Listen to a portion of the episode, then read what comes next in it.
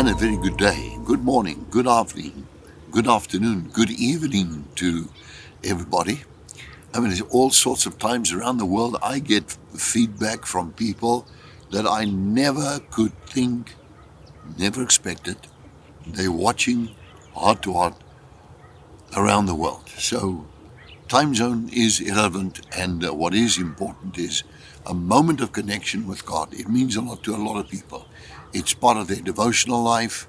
It's just become a thing which uh, I can help a lot of people with. And I want you today to understand the principle.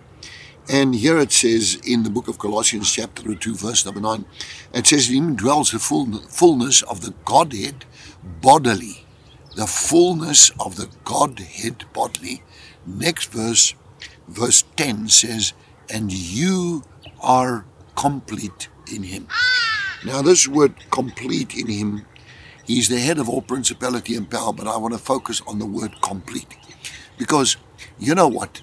I think a lot of people in these difficult times are busy misunderstanding their own capacity, their own ability to uh, achieve things, their creativity, now, you know when God says in Genesis 1 26, 27, He said, Let us make man according to our image, according to our likeness.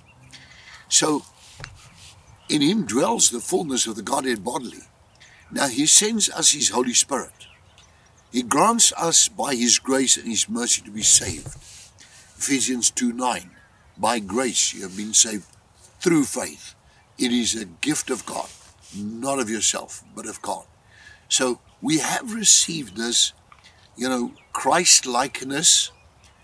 Uh, we have received this ability of the Holy Spirit that works within us, the love of God that propels us, and all the things that God has set in place to make us make a success.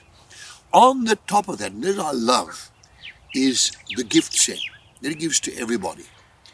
Now, I want you today to understand something do not underestimate your ability.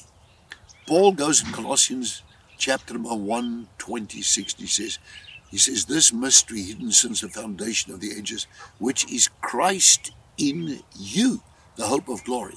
Now, according to his image, according to his likeness, Christ dwells within our hearts. And all we have to do is to pray up. I must tell you something that I was limited as a young man in terms of what I could understand about life in general, living life in general, what to do next. I was kind of limited in in my perspective until one day God filled me with His Holy Spirit. From that moment, uh, I call it it's like a ratchet on a on a you know a fishing um, ratchet that you get, uh, and that line just spins out. And it happens to my mind because now the mind of Christ coming in, I begin to see things in a better perspective, make better decisions.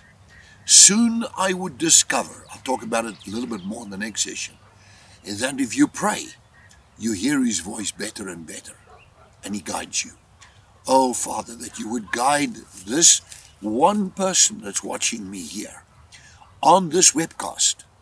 And I'm talking from your heart to that one person that's on the other side of this line and my own heart. Not to give up, not to underestimate yourself, as so many people do, and to release the creative power of Christ in the heart of everyone who watches this webcast. In Jesus' name, love you be with you again tomorrow.